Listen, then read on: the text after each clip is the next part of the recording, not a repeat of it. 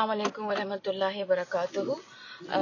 آج میں آپ لوگوں کو یہ ریکارڈنگ اس لیے بھیج رہی ہوں کہ پچھلی جو آپ کو میں نے ریکارڈنگ بھیجی تھی، اس میں دو باتوں کی مجھے تھوڑی سی کریکشن کرنی ہے۔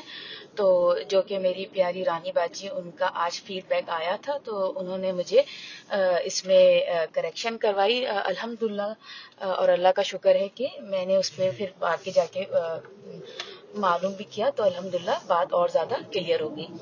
تو پہلی بات تو یہ کہ میں نے آپ سے جو کہی تھی اپنی تفسیر میں کہ حضرت ابراہیم علیہ السلام کے دور میں حضرت نو نہیں، حضرت لوت علیہ السلام موجود تھے کیونکہ وہ ایکچولی ان کے رشتے دار بھی تھے۔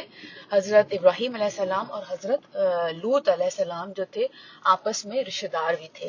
تو ان کی جو قوم تھی وہ لوت تو اس کو اللہ تعالیٰ نے برباد کیا تھا۔ ٹھیک ہے، ایک تو کریکشن یہ مجھے کرنی تھی اور دوسری مجھے کریکشن یہ کرنی تھی کہ یعقوب علیہ السلام جو تھے، ان کا لقب جو تھا وہ تھا اسرائیل۔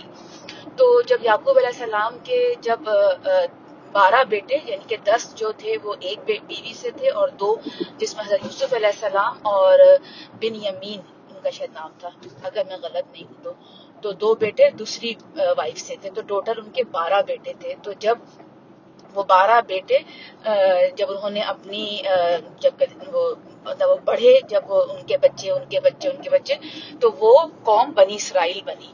تو بس یہ مجھے کریکشن کروانا تھا آپ کے ساتھ، کیونکہ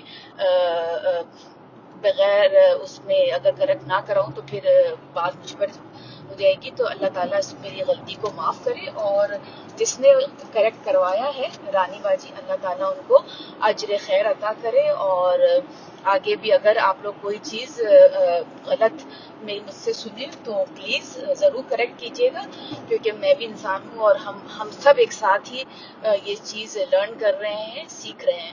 تو میں کوئی استاد عالمہ تو ہوں گی تو ان شاء اللہ تعالیٰ آگے سے جو بھی اگر آپ کو پتا ہو اور اگر میرے، میں اس کو غلط کری تو پلیز ضرور ڈو کریکٹ می اور یہ کہ جزاک اللہ رانی باجی، آپ کو، آپ کا بہت بہت شکریہ.